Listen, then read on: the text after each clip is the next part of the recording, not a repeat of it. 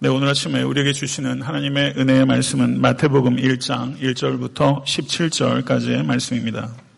예, 마태복음 1장 1절부터 17절까지의 말씀 교독하도록 하겠습니다. 제가 먼저 읽겠습니다. 아브라함과 다윗의 자손 예수 그리스도의 계보라. 아브라함이 이삭을 낳고 이삭은 야곱을 낳고 야곱은 유다와 그의 형제들을 낳고 유다는 다말에게 서 베레스와 세라를 낳고 베레스는 헤스론을 낳고 헤스론은 람을 낳고 람은 아미나답을 낳고 아미나답은 나손을 낳고 나손은 살몬을 낳고 살몬은 라합에게서 보아스를 낳고 보아스는 루색에서 오벳을 낳고 오벳은 이세를 낳고 이세는 다윗 왕을 낳으니라.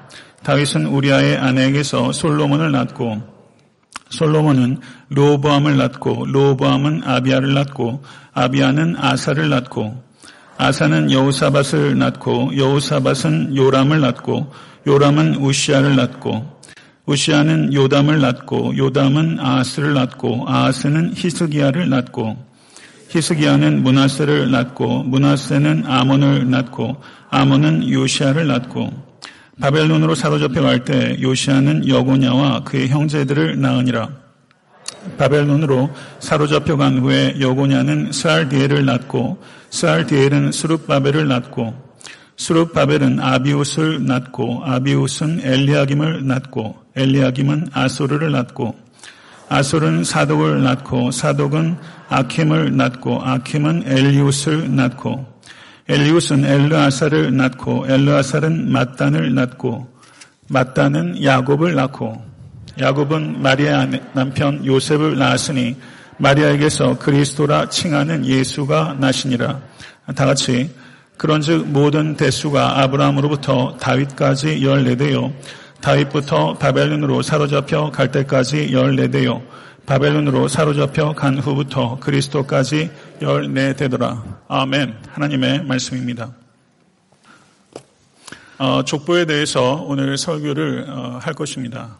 어, 족보는 목회자가 설교하기도 매우 어렵고 그리고 듣기도 매우 어려운 주제라고 할 수 있을 것입니다.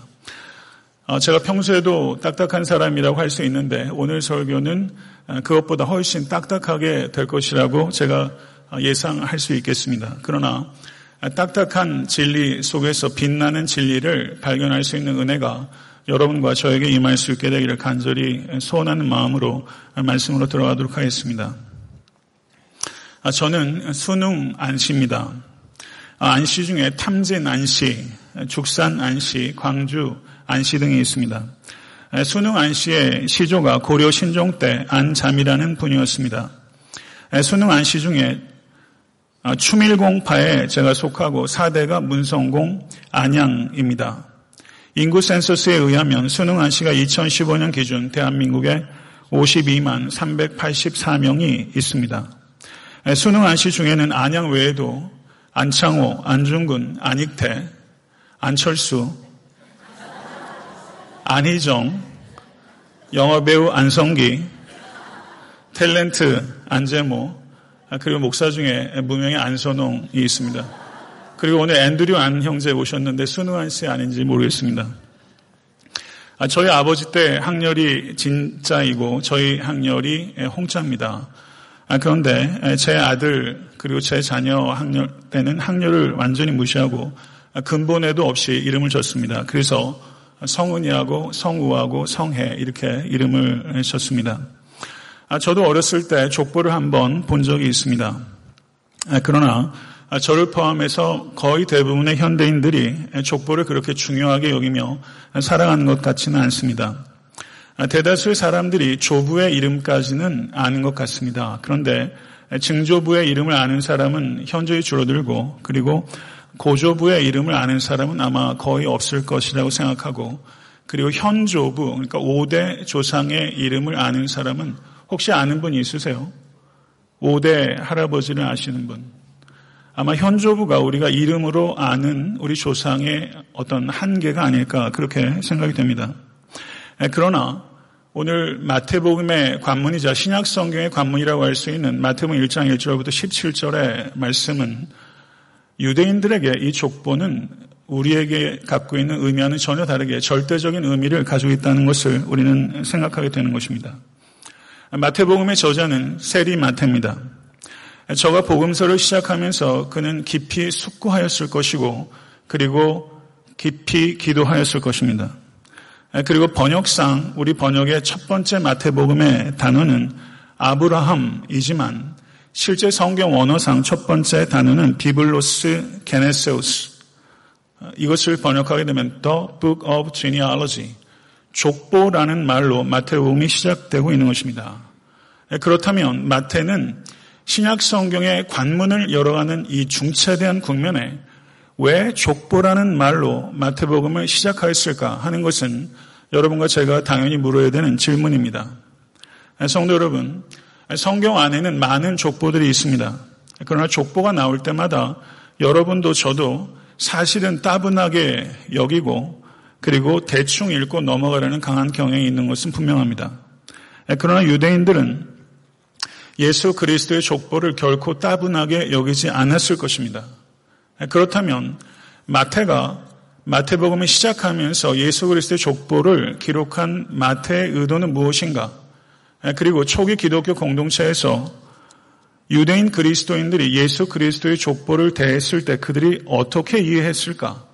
그리고 어떤 감정을 느꼈을까 하는 것은 오늘 본문을 우리가 이해하는 데 있어서 굉장히 중요한 태도로 생각합니다. 족보의 내용을 살피기 전에 저는 마태복음과 누가복음의 족보가 가지고 있는 유사성과 차이점에 대해서 간단하게 언급해야 될 필요를 느낍니다. 먼저 마태복음의 족보는 아브라함으로부터 시작해서 후손으로 내림차순으로 내려가다가 예수 그리스도에게까지 도달합니다. 그러나 누가복음의 족보는 예수님으로부터 시작해서 조상으로 거슬러 올라가는 오름차순으로 기록되어 있습니다. 그리고 누가복음의 족보에서 인간의 제일 마지막 조상은 아담으로 기록되어 있고 그 족보는 더 거슬러 올라가서 그 족보의 끝은 하나님이십니다. 그래서 누가복음 3장 38절은 그 위는 에노스요 그 위는 셋이요 그 위는 아담이요 그 위는 하나님이시니라. 이것이 누가복음의 족보의 끝입니다.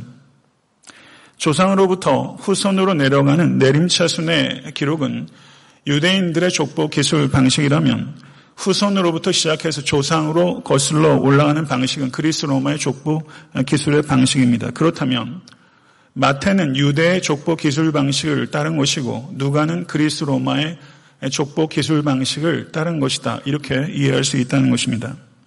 그런데 누가복음의 족보를 보게 되면 아브라함과 다윗에 대한 강조가 없습니다. 누가복음의 족보에서 강조되는 인물은 아브라함과 다윗이라기보다는 오히려 아담입니다. 누가는 그 족보를 통해서 예수 그리스도께서 아담의 후손, 곧 참 인간이요.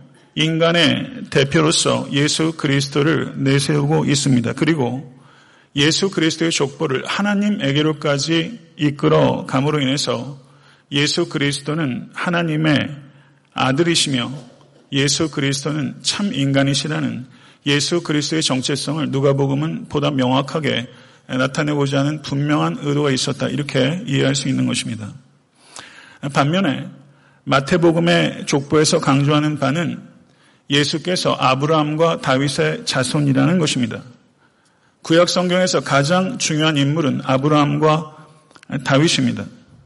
마태는 마태복음을 읽었을 가장 주요한 독자는 유대인 그리스도인들입니다. 그래서 이 마태는 아브라함과 다윗과 예수 그리스도의 관계성을 보다 변증적으로 강조해야 될 필요성이 있었고 마태는 마태복음의 관문에서 예수님을 아브라함의 시요 다윗의 위를 계승하는 구약 성경 전체의 언약의 성취로서 예수 그리스도를 제시하고 있는 것입니다.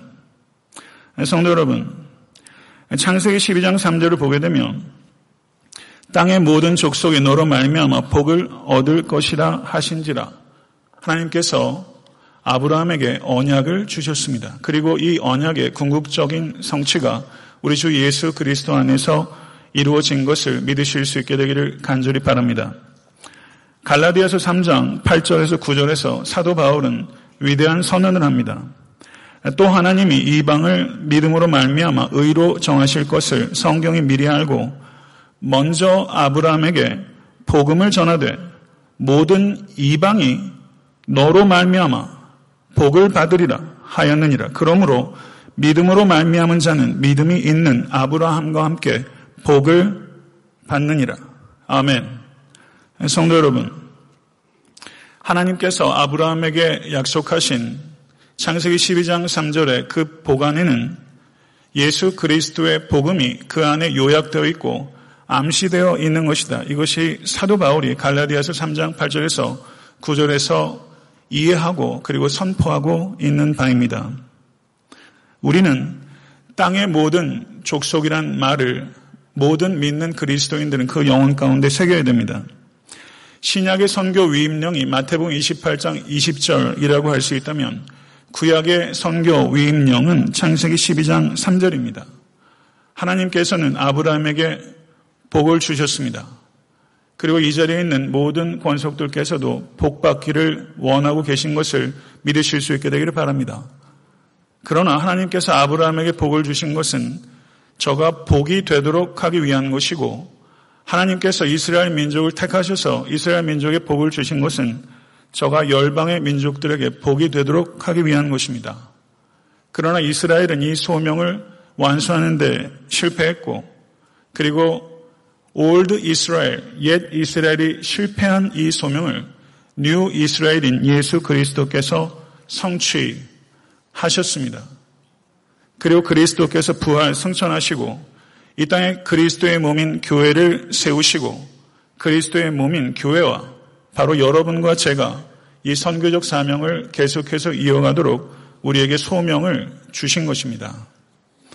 성도 여러분, 구약 성경에서 가장 중요한 본문 가운데 하나라고 할 수 있는 것이 사무엘 하 7장 12절에서 13절의 말씀입니다. 거기에서 하나님께서 이렇게 약속하셨습니다. 내 수완이 차서 내 조상들과 함께 잘 때 내가 너의 몸에서 날 자식을 너의 뒤에 세워 그 나라를 견고케 하리라. 저는 내 이름을 위하여 집을 건축할 것이요. 나는 그 나라 위를 영원히 견고케 하리라. 성도 여러분, 이 말씀은 Davidic Covenant입니다. 하나님께서 David에게 주셨던 언약입니다. 이 언약의 궁극적인 성취가 바로 다윗의 후손이신 예수 그리스도 안에서 완성된 것입니다. 이것을 우리는 믿는 사람들입니다. 성도 여러분, 이스라엘 백성들은 북이스라엘이 패망하고 남유다가 멸망한 뒤에 바벨론으로 잡혀가고 그리고 계속해서 계속 세계 열강들에게 핍박을 받으며 고통 가운데 살았습니다. 그들이 그 고통을 극복할 수 있는 비결은 바로 Davidic Covenant입니다. 다윗에게 주셨던 그 언약을 믿고 이스라엘 백성들은 고난을 통과한 것입니다. 성도 여러분, 이스라엘 백성들이 나라가 멸망해서 포로로 잡혀간 후에도 그들은 다윗의 후손 가운데 오실 메시아를 기대하고 기다리고 그것을 위해서 기도하였던 것입니다. 마태는 저가 마태복음을 시작하면서 바로 예수께서 다윗의 son of David, 다윗의 아들이라는 것을 얘기하면서 이스라엘 백성들을 향하여 특별히 유대인 그리스도인들을 향하여 이스라엘 백성들이 그토록 기대하고 갈망했던 그 메시아, 바로 그분이 예수님입니다. 라는 것을 그 표제어에서 선언적으로 이야기하고 있는 것입니다. 그러나 성도 여러분, 예수님은 위대한 다윗보다 더 위대한 분이십니다. 사무엘하 7장의 예언은 다윗의 몸에서 나서 하나님의 이름을 위해서 집을 건축할 사람. 누가 하나님의 이름을 위해서 집을 건축했습니까? 솔로몬이 건축했습니다. 그러나 솔로몬이 건축한 하나님의 집은 무너졌습니다. 사무엘하 7장 12절에서 13절이 얘기하는 다윗의 몸에서 날 다윗의 후손은 가깝게는 솔로몬을 가리키는 거지만 궁극적으로는 예수 그리스도를 가리키는 것이고 솔로몬이 지은 하나님의 집은 무너졌지만 예수 그리스도께서 지으시는 하나님의 집은 결코 무너지지 않습니다. 그래서 예수 그리스도께서 요한복음 2장 19절에 이르시기를 너희가 이 성전을 헐라 내가 사흘 동안에 일으키리라. 예수께서 사흘 동안에 일으키리라 약속하신 그 성전은 바로 우리 주 예수 그리스도의 부활하신 몸입니다. 성도 여러분, 예수께서 이 땅에 오시기 전에 하나님의 백성들은 성전 안에서 예배 드렸습니다. 그러나 예수께서 이 땅에 오신 이후로는 하나님의 백성들은 이제 new temple, 새로운 성전이신 예수 안에서 예배를 드리게 된 것입니다. 할렐루야. 새로운 시대가 이 땅에 도래한 것입니다. new temple이신 예수 그리스도 안에서 교회는 new Israel이 돼서 새로운 예, 이스라엘이 돼서 하나님께 예배할 수 있게 된 것입니다. 다윗이 세운 나라가 멸망한 것이 주후 587년입니다. 그러나 다윗의 후손이신 예수님께서 세우신 왕국은 영원히 무너지지 않습니다. 그래서 누가복음 22장 29절 30절에 우리 주님께서 이렇게 말씀하셨습니다. 내 아버지께서 나라를 내게 맡기신 것 같이 나도 너희에게 맡겨 너희로 내 나라에 있어 내 상에서 먹고 마시며 또는 보좌에 앉아 이스라엘 열두 지파를 다스리게 하려 하노라. 주님의 말씀입니다. 성도 여러분, 하나님의 나라가 이 땅에 완전히 도래하게 될 것입니다. 그리고 모든 성도들은 주와 함께 먹고 마시게 될 것이며 주와 함께 통치하게 될 것입니다. 우리 주 예수 그리스도의 약속입니다. 이 언약을 붙잡고 우리는 삶의 모든 상황들을 돌파하는 것입니다. 여기에 계보라고 번역된 그리스어는 게네시스입니다. 게네시스. 우리가 창세기가 영어로 어떻게 부르죠? 제네시스. 현대 자동차를 어떻게 부르죠? 제네시스. 그게 다 같은 말입니다. 여기서 계보라고 번역된 헬러가 게네시스인데요. 이 게네시스란 말을 유대인들이 처음 읽었을 때 그들은 즉각적으로 창세기를 떠올렸을 것입니다. 그들은 셉터아진트를 읽으면서 창세기에서 무려 10번이나 반복되온 이 게네시스란 단어를 통해서 마태는 분명히 이 개보라는 말을 통해서 독자들이 창조를 연상할 수 있도록 의도했다는 것을 유대인 독자들은 깨달았을 것입니다. 창세기에 무려 10번이나 이 게네시스라는 말이 등장하고 있습니다. 이것은 무엇을 의미하는 것이겠습니까? 예수 그리스도께서 이 땅에 오신 사건은 새로운 창조의 사건이라는 뜻입니다. 성도 여러분, 예수 그리스도는 성경이 주목하는 절정이고 역사의 초점입니다. 예수 그리스도 전과 후가 세상 역사도 바뀌는 것처럼 우리의 개인의 역사에서도 예수 그리스도 영접하기 전과 후는 달라지는 것입니다. 예수 그리스도께서 이 땅에 처음 오셨을 때 새 창조가 시작된 것이고 예수 그리스도께서 이 땅에 다시 오실 때 새 창조는 완성되게 될 것을 믿으시기를 바랍니다. 이것을 다른 말로 예수 그리스도의 초림은 종말의 시작이고 예수 그리스도의 재림은 종말의 완성입니다. 그러면 교회는 무엇입니까? 시작된 종말과 완성될 종말 사이에서 하나님의 나라를 확장하는 그리스도의 몸으로 이 땅에 세워진 것입니다. 성도 여러분, 종말이 이미 시작되었습니다. 종말이 이미 시작되었기 때문에 성도는 늘 깨어 있어야 하며 종말이 아직 완성되지 않았기 때문에 성도는 현실에 늘 충실해야 하는 것입니다. 이것을 모쪼록 기억하실 수 있게 되기를 간절히 바랍니다. 이 성경에 나오는 마태복음의 예수님의 족보에는 세 가지 특징이 있습니다. 그 외에도 여러 가지 주목해야 될 부분들이 있겠으나 저는 특별히 세 가지에 대해서 강조하는 것으로 오늘 설교를 이어가고자 합니다. 첫 번째는 예수 그리스도의 족보에는 여인들과 이방인이 포함되어 있다는 것입니다. 두 번째는 선한 왕들과 악한 왕들이 교대로 등장하고 있다는 사실입니다. 세 번째는 예수님의 신적 기원을 포함하고 있다는 사실입니다. 이것이 예수님의 족보의 세 가지 특징입니다. 예수님의 족보를 주의 깊게 살피게 되면 족보의 여인들의 이름이 다섯 명 등장하고 있다는 것을 우리는 보게 됩니다. 다말, 라합, 룻, 바세바, 또 한 명이 누구죠? 마리아. 이렇게 다섯 명의 여인이 예수님의 족보에 등장합니다. 그러나 유대인의 족보에는요, 여인들의 이름이 들어가지 않습니다. 통상적으로 남자들만 들어가서 그 계보가 어떻게 이어지는지 가족들을 보여주게 되어 있는 것입니다. 예수님의 족보에 처음 등장했던 다말은 유대인일까요? 아니면 이방인일까요? 가나안 여인이었을 가능성이 거의 확실합니다. 이 다말은 유다의 며느리였습니다. 잘 아시는 대로 다말의 남편이 죽고 그리고 형사 추수에 따라서 유다의 둘째 아들에 들어갔을 때 유다의 둘째 아들이 하나님께 불순종해서 죽었습니다. 아, 그러자 이 유다가 하나님의 율법대로 하지 않고 악한 행동을 했고 그래서 다말은 자식을 어떻게 하든지 이어야겠다는 일념으로 창녀인 것처럼 행동했고 그래서 시아버지인 유다와 동침하게 됐고 그리고 베레스와 세라를 낳았습니다. 이 다말의 행위는 분명히 신앙적으로 윤리적으로 분명히 문제가 있습니다. 그래서 유다가 이 다말을 죽이려고 했습니다. 그런데 유다는 이 상황을 이해한 후에 유다가 뭐라고 말하냐면 자신의 죄가 다말보다 더 크다는 것을 깨닫고 다말이 나보다 옳도다. 다말이 나보다 옳도다. 이것을 깨닫고 유다는 회개하고 돌이키게 되었습니다.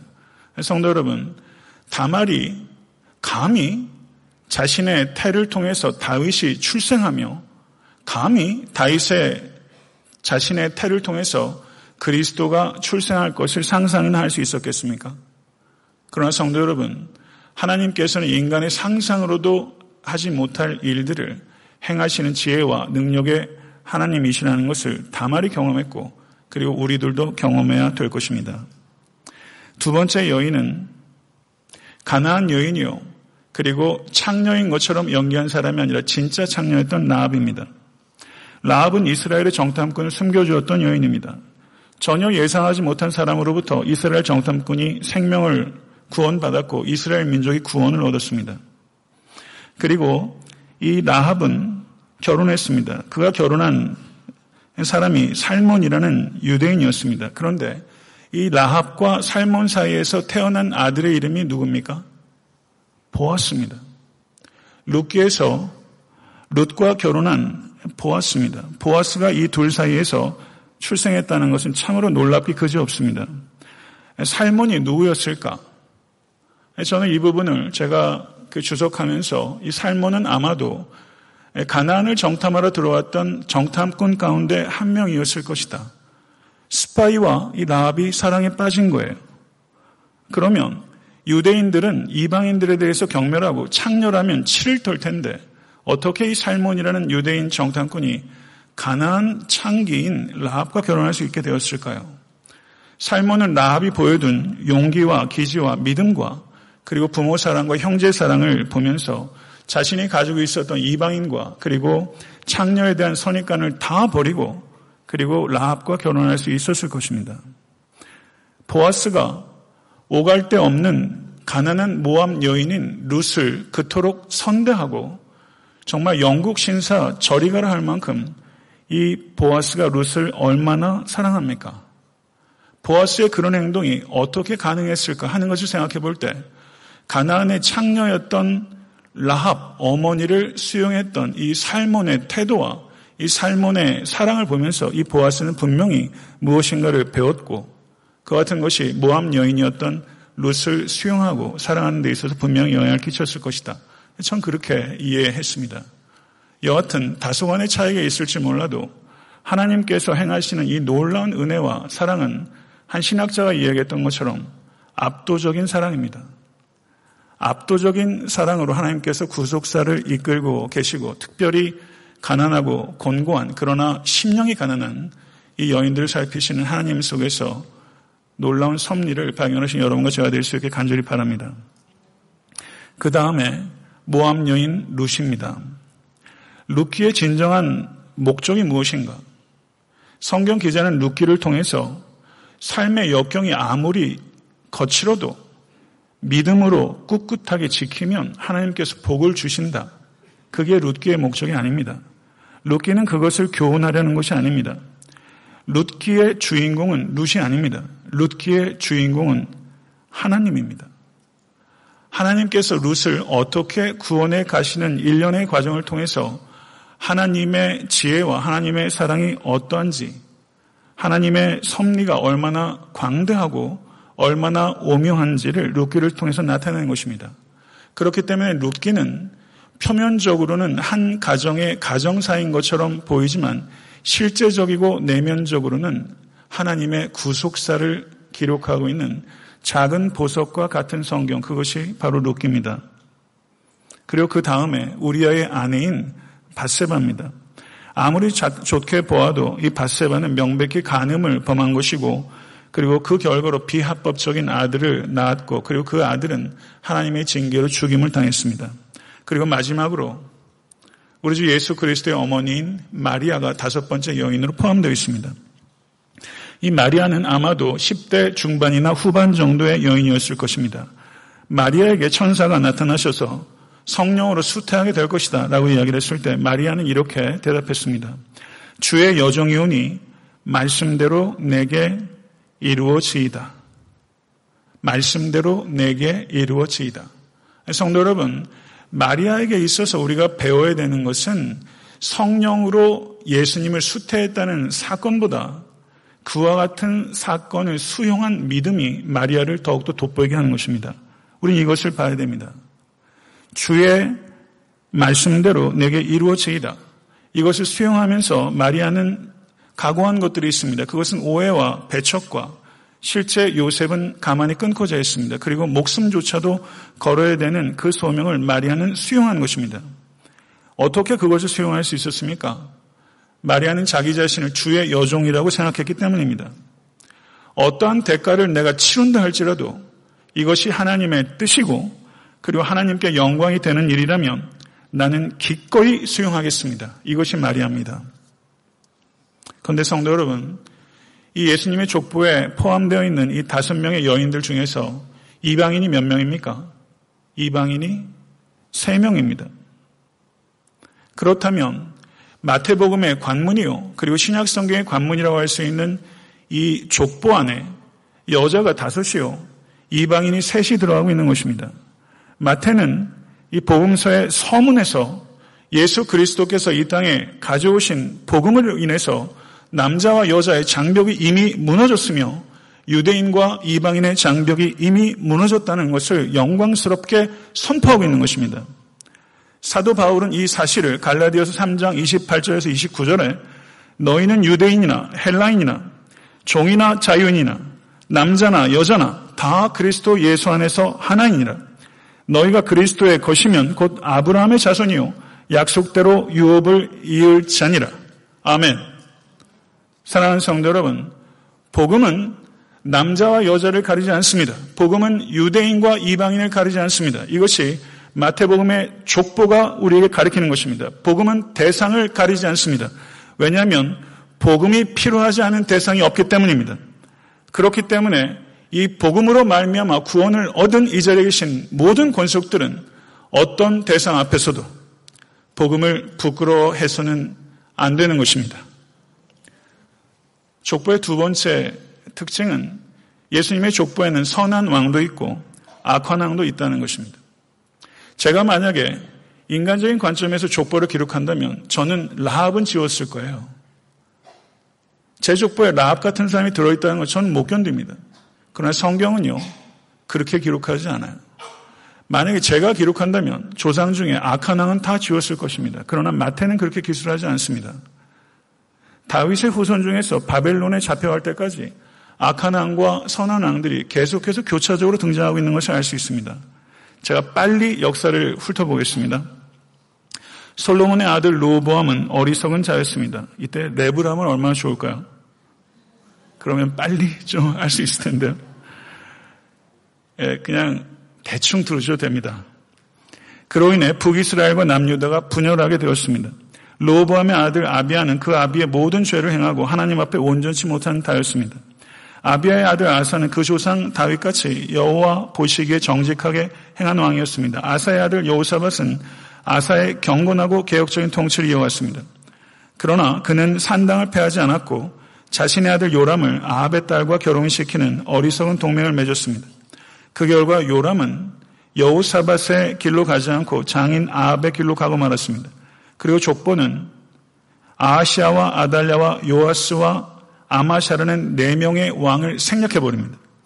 그리고 갑자기 우시아로 가버립니다. 그리고 우시아는 시작은 좋았지만 끝이 좋지 않았던 왕입니다. 우시아의 아들 요담은 여호와 보시기에 정직행했습니다. 요담의 아들 아하스는 아람의 침략 때 하나님을 의지하지 않고 아수를 의지했던 어리석고 악한 왕이었습니다. 그러나 아하스의 악한 아하스의 아들이 바로 히스기야입니다. 그는 잘 아시는 대로 노뱀을 부쉈습니다. 노뱀이 구원하는 것이 아니라 하나님이 구원하시기 때문입니다. 그리고 아, 히스기야는 전심으로 하나님을 의지했습니다. 그러나 그와 같이 선한 왕 히스기야의 아들 문하세는 최악의 왕이었습니다. 그는 50년이 넘는 최장 기간 동안 유다를 다스렸지만 남유다의 최악의 왕이 바로 문하세였습니다.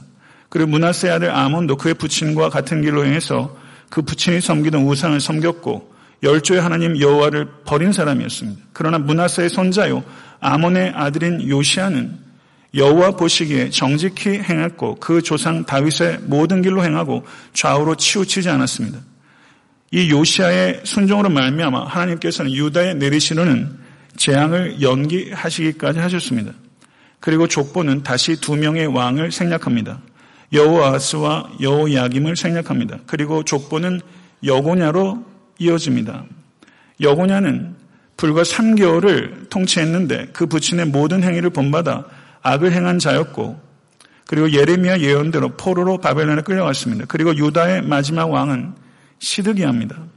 이 시드기야는 바벨론이 여고냐를 인질로 잡아간 후에 이 여고냐의 삼촌인 시드기야를 세워서 이스라엘을 섭정하려고 세운 왕이었습니다. 그러나 그는 하나님께 불순종했고 그리고 결국은 바벨론 느부갓네살에 의해서 시드기야는 패망하고 유다는 망하고 그리고 시드기야는 두 눈이 뽑힌 채 결박돼서 바벨론으로 끌려가게 되었습니다. 성도 여러분, 제가 이 말씀을 드리는 이유는요. 선한 왕도 있고 악한 왕도 있다는 사실입니다. 예수 그리스도의 족보에 선한 왕도 있고 악한 왕도 있었습니다. 마이클 그린이라는 한 성경학자가 예수 그리스도의 족보를 보면서 이렇게 요약하고 있습니다. 예수님 족보에 나오는 사람들은 개개인의 인격적인 결함에도 불구하고 그들이 예수 그리스도의 족보에 포함되었다. 이것은 그 누구도 하나님의 길을 방해할 수 없다는 것을 의미한다. 이렇게 말했습니다. 그 누구도 하나님의 길을 방해할 수 없다. 악한 왕도 하나님의 길을 방해할 수 없다. 이 메시지가 여기에 있는 것입니다. 성도 여러분, 예수 그리스도의 족보를 통해서 우리가 깨닫게 되는 것은 하나님의 신실하심입니다. 하나님의 신실하심이 이 구속사를 통해서 어떻게 면면이 이어져 왔는지 이 딱딱하기 짝이 없는 이 예수 그리스도의 족보 안에 있는 빛나는 진리는 하나님의 신실하심입니다. 하나님께서 이스라엘 민족을 그리고 남유다를 얼마나 주권적으로 하나님의 뜻으로 지혜와 인내를 가지고 이루어 오셨는지를 우리는 깨달아야만 되는 것입니다. 하나님께서는 구속사를 지혜와 인내와 사랑을 가지고 이끌고 계십니다. 구속사를 그렇게 이끌고 계신 하나님께서 이 자리에 있는 각자의 개인사를 동일한 방법으로 신실하게 이끌고 계십니다. 이창규 목사님 지난주에 오셔서 설교하시면서 제가 개인적으로 참 많이 은혜를 받았는데요. 주일 설교 제목이 해피 엔딩이었습니다. 도대체 어떤 설교를 하실까 제가 상당히 궁금했는데요. 잘 아시는 것처럼 설교 내용도 매우 적절했고 그리고 비디오 클립에 나왔던 워홀스의 그 마지막 장면을 다시 한번 생각해 보기를 원합니다. 그 말의 이름이 조입니다. 그래서 그 군마가 이 소년과 사랑을 했고 이 소년이 부는 그 손피리 소리에 이 조이가 반응해서 이 주인에게 되돌아오는 것처럼 우리의 인생을 연출하시는 위대한 연출자이신 예수 그리스도께서는 상처 입고 때로는 지치고 때로는 죽기 일보 직전인 우리들의 삶을 하나님께서는 갖고 계신 의도 속에서 마침내 주인의 품에 기쁘게 달려가게 하실 것입니다. 해피엔딩이 결정되어 있는 것입니다. 이것을 우리는 믿는 사람이고 예수 그리스도의 족보는 바로 그 사실을 우리에게 가르쳐 주는 것이고 하나님께서 얼마나 신실하신지 이 족보 안에 그것이 명백하게 기록되어 있는 것입니다. 이 족보에 있는 한 명한 한 명의 삶의 굴곡을 한번 생각해 보세요.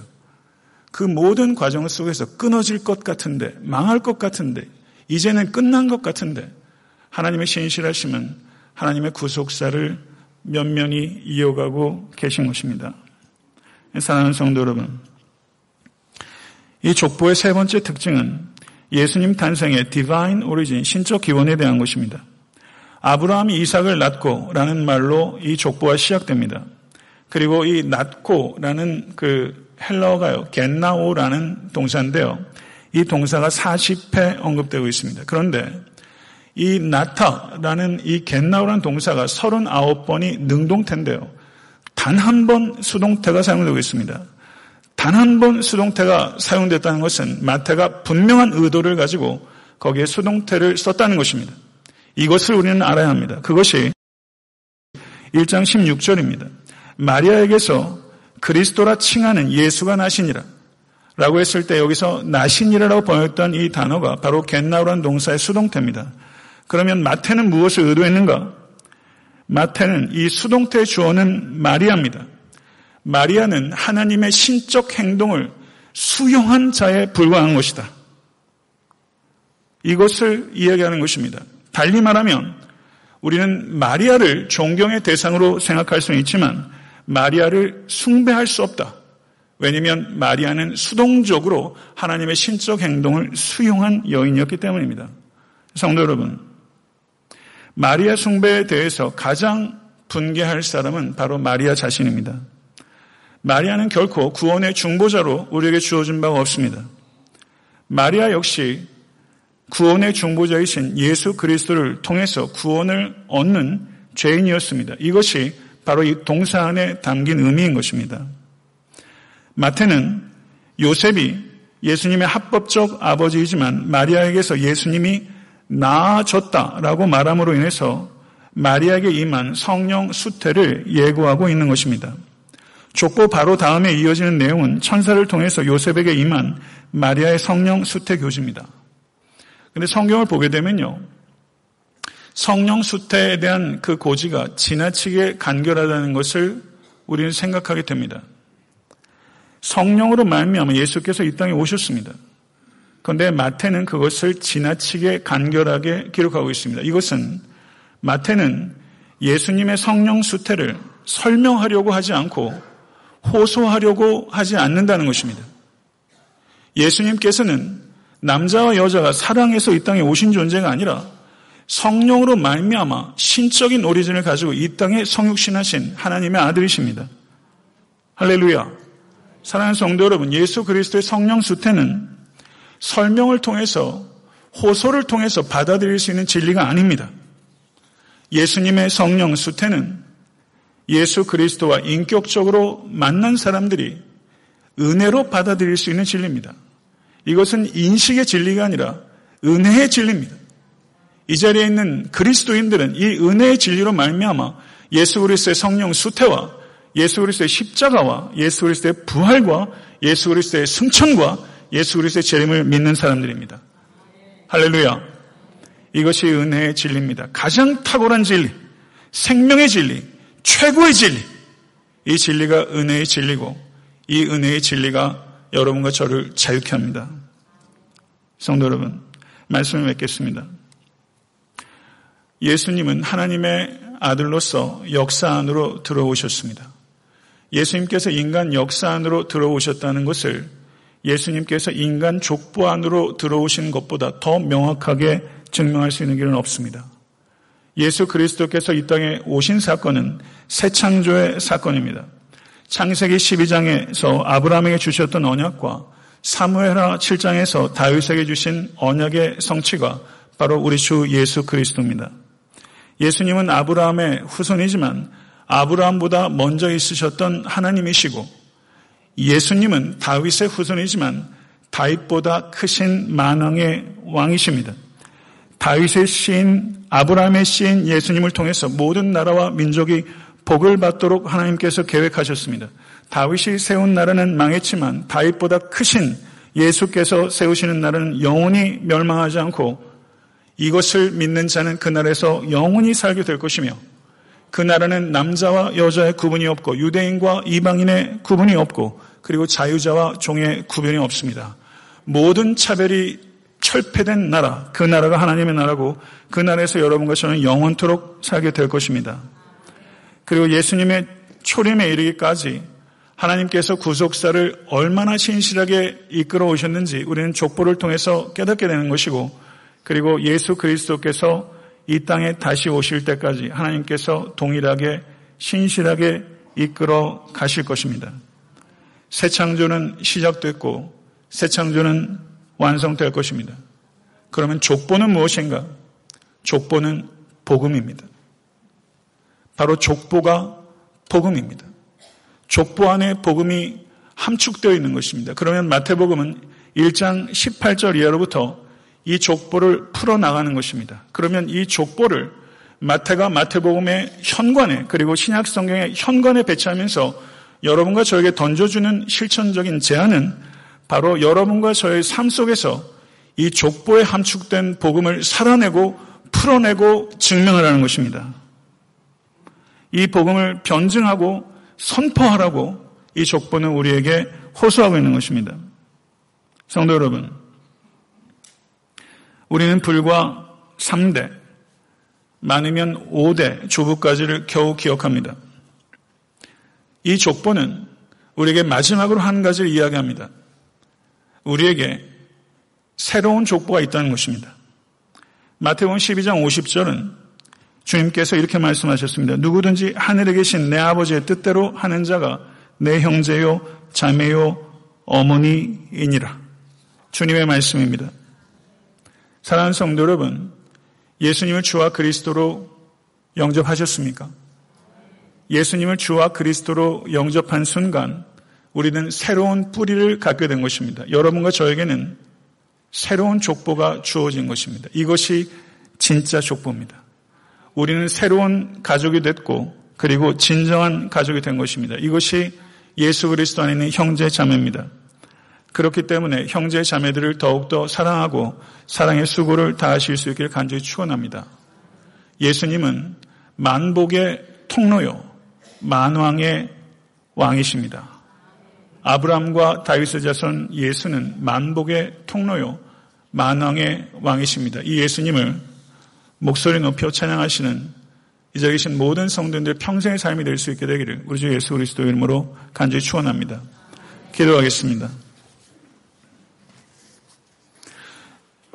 존귀하신 아버지 하나님, 연약한 종이 예수 그리스도의 족보 안에 담겨 있는 복음을 전하였나이다. 하나님 아버지, 말씀에 힘이 있는 것을 믿사옵나이다.